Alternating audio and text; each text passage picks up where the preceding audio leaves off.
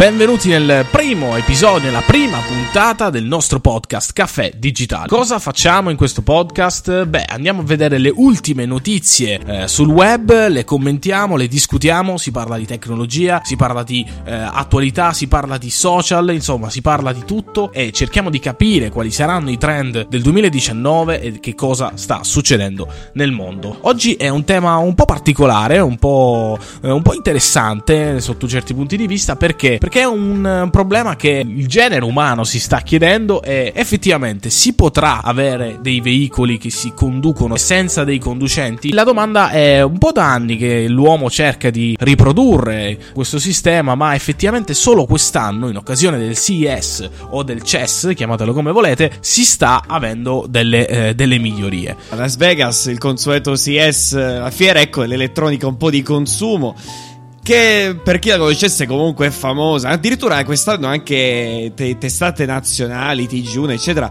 stanno mettendo ecco gli occhi, stanno puntando gli occhi su questa fiera. Era da un po' di anni che non lo facevano, quindi ottimo per le testate giornalistiche. E niente, è un evento che coinvolge tutto, ma quest'anno il tema centrale appunto è quello dell'auto elettrica. Ci sono state tantissime novità eh, sul punto di vista elettrico, ma anche eh, sull'intelligenza artificiale e la guida autonoma. Sappiamo che la guida autonoma, principalmente Tesla, forse se non ricordo male, è la migliore, quella che ha forse le tecnologie più avanzate al momento. Una guida autonoma di secondo livello, eh, però le altre sicuramente stanno andando ehm, da, questa, da questa parte. In particolare abbiamo visto BMW, non so se tu hai visto anche la, la nuova auto di BMW e anche la Nissan Leaf che secondo me è la migliore auto elettrica al momento presente sul mercato. Sono state fatte tante migliorie e soprattutto il design a bordo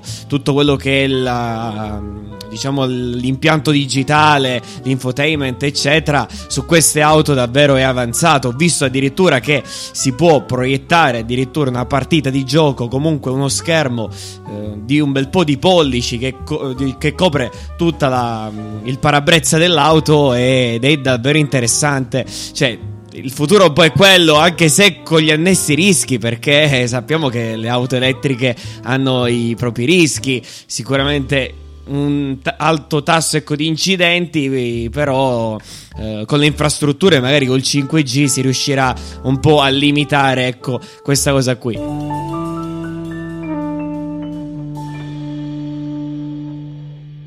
Parlando di rischi, infatti, eh, ho visto proprio oggi una notizia che praticamente una società ha fatto il primo camion autonomo.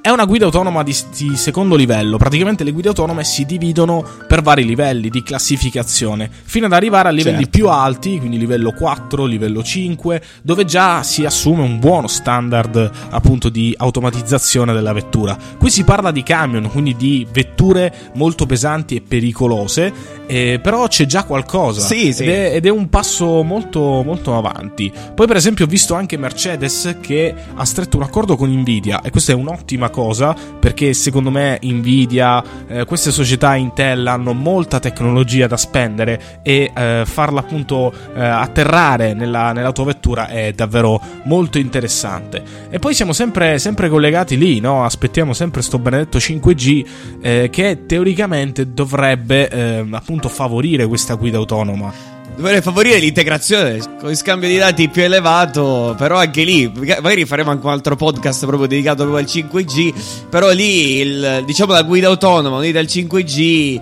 eh, fa capolino, ecco quella poi è la combinazione che in qualche modo riesce a fare andare eh, bene la, la, guida autonoma proprio a livelli e far sì che non ci siano incidenti o quantomeno limitarli al minimo, addirittura collegandomi a quel quel caravan cos'era? Una sorta di, di, di tir eh, autonomo, però non so se era guida elettrica, forse anche guida elettrica. Ho visto qualche video, tra, tra l'altro, dove è proprio delle strade perché il CS, la bellezza che il CS è che è una fe- fiera vivente tutto, tutta Las Vegas, quindi eh, tutto guide autonome. Quindi tu esci, eh, ti trasportano ecco, anche i taxi da un posto all'altro con guida autonoma. E proprio facevano vedere che c'era un grande spiazzale dove provavano proprio questi camion e questi tir. Proprio per provare a fare eh, dei giri. Addirittura ho visto The Verge, grande quotidiano ecco, di tecnologia eh, americano, che ha fatto proprio un giro all'interno di questo tir, eh, addirittura anche in strada, quindi e funzionava decentemente. Qualche cosina l'ha persa, però dai funzionava. E poi ho visto un'altra auto, ne hanno parlato proprio al TG1, dove è utile soprattutto nei sempre un veicolo elettrico, eh, una sorta di macchina futuristica, si chiama Walking Car, dove sempre con guida autonoma si, eh, riuscirà questa piccola auto in qualche modo ad entrare con delle gambe nelle zone ecco, più disastrate, magari in caso di macerie, in caso di, eh, di calamità naturali, ecco, eh, magari l'uomo può spedire questa sorta di auto eh, per rovistare meglio, ecco. Ecco. E poi, per esempio, interessante, tu ne parlavi, eh, il taxi, perché comunque questa guida autonoma non deve essere solamente vista dalla singola persona, ma con il creare di servizi, per esempio, come quello del taxi. È interessantissima questa cosa. Ho visto dei video che tra l'altro facevano anche un po' paura, perché comunque una persona seduta dietro che si fa trasportare da È abbastanza brutto, sì. Eh sì, abbastanza brutto, senza, senza un cervello, ecco, al comando, è, eh, è molto brutto. Però è interessante interessante.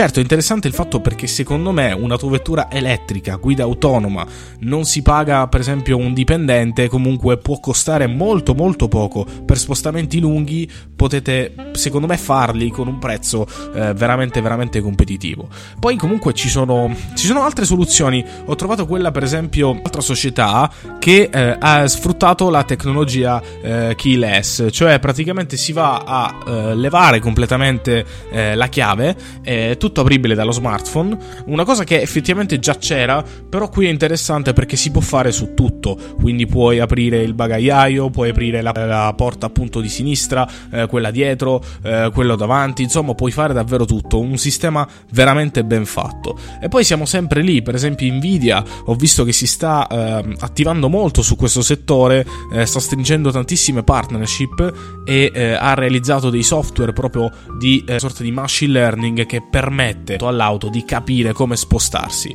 Eh, quello del taxi era una guida di livello 4, quindi siamo a livelli molto buoni. Secondo me, certo, secondo me già adatti per, per la strada, per il pubblico. L'unico punto interrogativo comunque si resta sempre un po' eh, la solita di, diatriba, infatti anche in Italia un po' si è parlato, ricordo l'anno scorso su Uber, il fatto che non doveva essere a Roma poiché stava in qualche modo ostacolando quelli che erano i servizi di taxi tradizionali, ecco lì c'è sempre la solita storia eh, che un po' ruba il lavoro eccetera. E, e quindi un, addirittura toglierà il lavoro anche a questa gente per esempio che fa le corse con Uber quindi ecco lì dobbiamo stare anche un po' attenti perché deve esserci sempre la bilancia, occupazione e tecnologia, cioè dobbiamo essere sempre equilibrati. E quello è il vero problema, diciamo, poi dei taxi. Per la guida autonoma eh, il problema per ora principale è un po' abbassare il rischio di incidenti, anche se come detto eh, giustamente tu già a livello di guida 4 siamo già ad alti livelli, però per quanto riguarda proprio i taxi, lì la cosa si fa anche un po' complicata. Sicuramente quello è il futuro e, e si arriverà lì in, qualche, in un modo o nell'altro, ecco. Tra l'altro una cosa molto interessante è che non mi ricordo qual era eh, che ha presentato, ah sì, Harman al CS appunto di quest'anno, ehm, ha presentato proprio un, un modello di auto che si può praticamente comporre, quindi è tutta modulare, puoi comporre ogni singolo pezzo oh, bella. Non, l'ho, non l'ho visto, dell'auto, proprio ogni singolo pezzo, quindi il display dietro lo vuoi più piccolo, più grande, eh, il, ehm, diciamo lo schienale lo vuoi più grande, riscaldato, però vuoi riscaldato solo quello del conducente, non vuoi riscaldato quello là di, della persona che ti sta vicino, vuoi due display, vuoi, ne vuoi tre, puoi scegliere tutto tu, giustamente i costi sono veramente alti, eh, però anche qua si parla di eh, macchina, diciamo che un'auto che è automatica e si parla soprattutto anche di un sistema eh, diciamo molto buono. Insomma, in realtà quest'anno veramente vedo delle differenze rispetto all'anno scorso, delle differenze di una bella auto customizzabile in qualche modo che ci si può fare un po' di tutto, ecco, componibile. Sì, per esempio, se ti interessa i, i 3D display invece del, che ne so, le varie modalità sport, non vuoi tutto il pacchetto ma vuoi solo un pezzo, lo puoi fare ed è una cosa molto intelligente eh, soprattutto apre le porte a più persone, perché poi alla fine è questo che la tecnologia deve fare, no? Entrare nelle, nelle case certo, di molte certo. più persone è, secondo me è un'ottima, un'ottima, scelta. Per quanto riguarda ecco, i PC, ecco, cosa ti è interessato quel lato lì per, per, il CS di quest'anno? Devo dire la verità, non c'è stata un, una miglioria generale, si è spinti eh, di più sul portatile, perché ormai diciamo che il futuro è un po' più quello, cioè il portatile che si utilizza da gaming, lo puoi giocare, puoi montare i video, puoi portarlo, è leggero eh, non è più pesante come una volta, è bello anche da vedere, non è tamarro come una volta.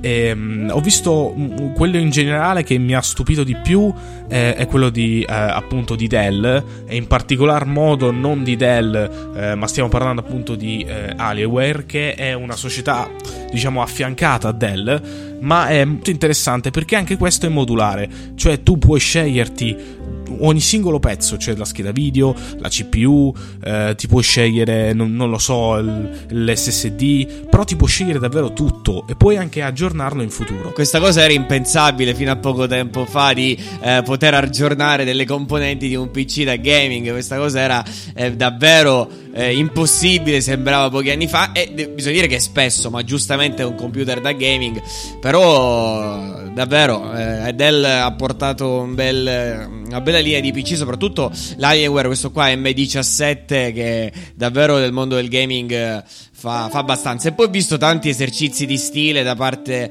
di tante aziende, Dell in primis, ma anche Acer, insomma, ci sono stati un po' di esercizi di stile con le cornici che, dei, dei, portatili che stanno andando sempre più ad essere eh, sempre più sottili, sempre più ridotte.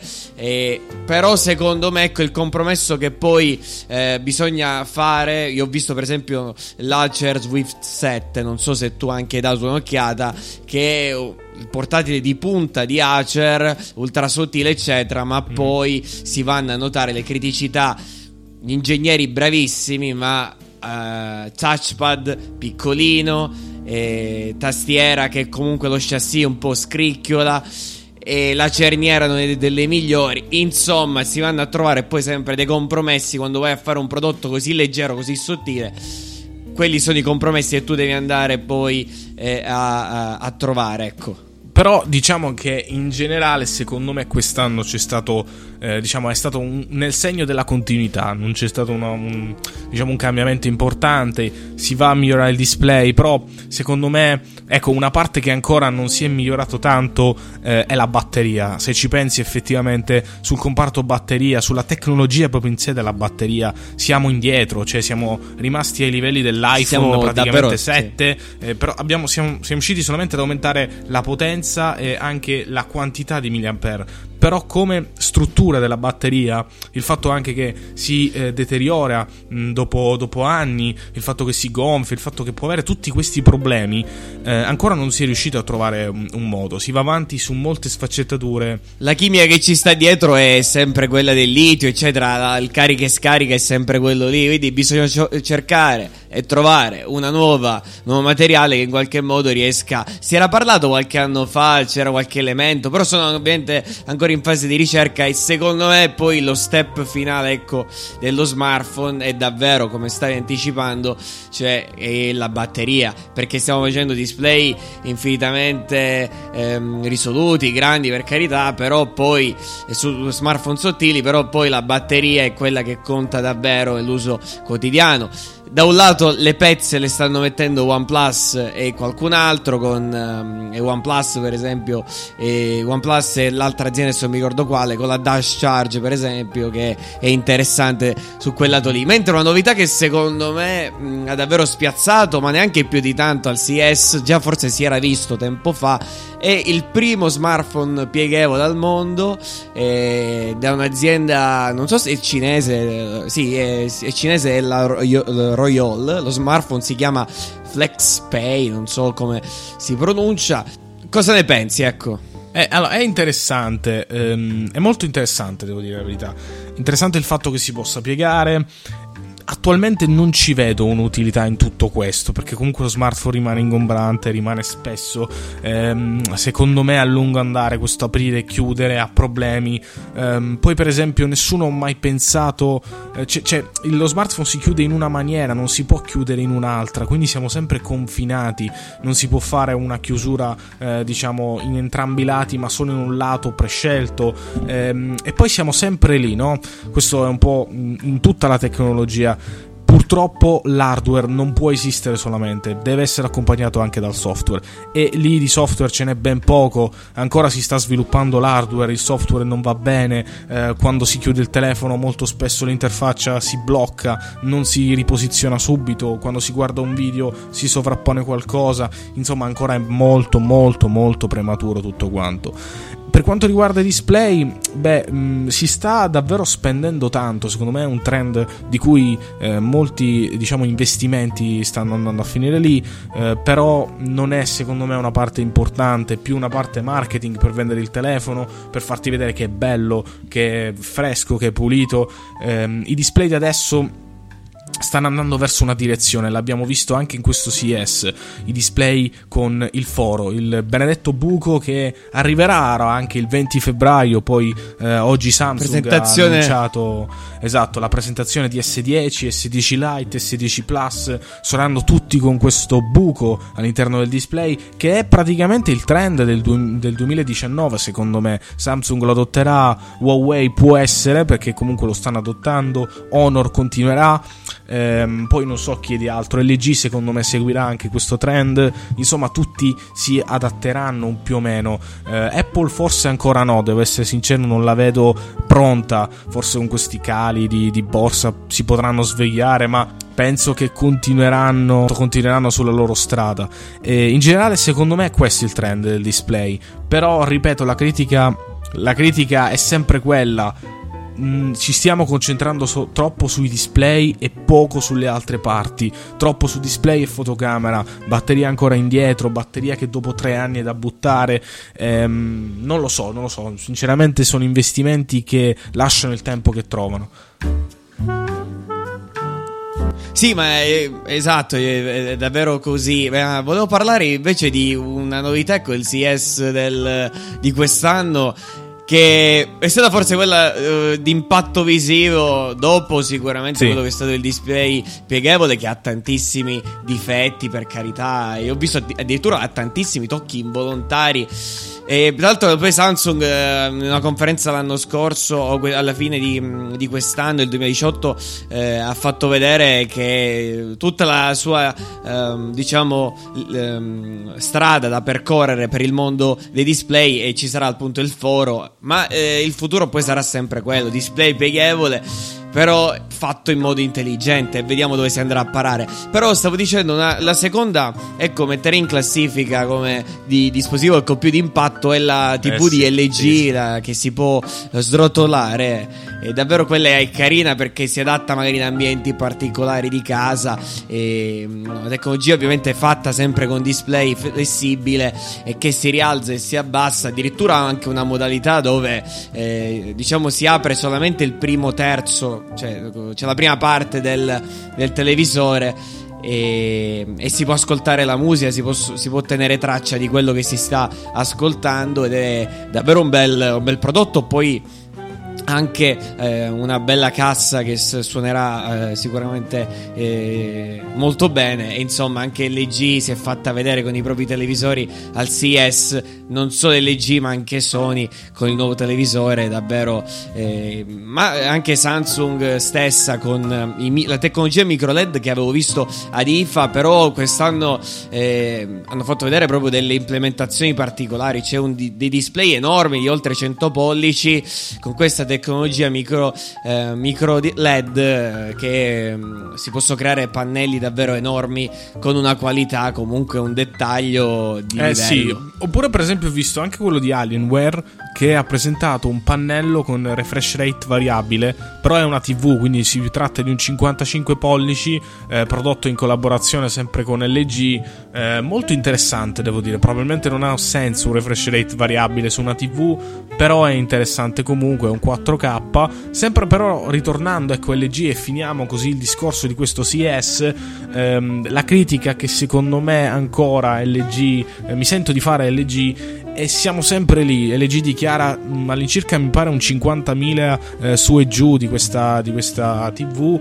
Ehm, e secondo me la critica è proprio quella, cioè tu compri un prodotto però sai già che si romperà, cioè dopo 50.000 il macchinario comincia a dare problemi, la TV probabilmente che si arrotola in continuazione comincia a dare problemi, non siamo ancora pronti, tant'è che anche il prezzo di questi TV sono, sono praticamente costano tantissimo, sono improponibili, non arrivano le persone, saranno probabilmente 2-3 in tutto il mondo che avranno una TV del genere, è interessante, però come tutte le cose va applicato eh, diciamo in maniera globale. Niente, detto questo, eh, finiamo il primo podcast che è stato un po' così, una chiacchierata sul CES, eh, ne faremo altre, sono 21 minuti, sono, boh, sono secondo me un tempo abbastanza giusto e, e niente, è un po' come dice la parola stessa un caffè, parliamo così tanto per parlare. E niente, ci vediamo al prossimo podcast e ciao ragazzi.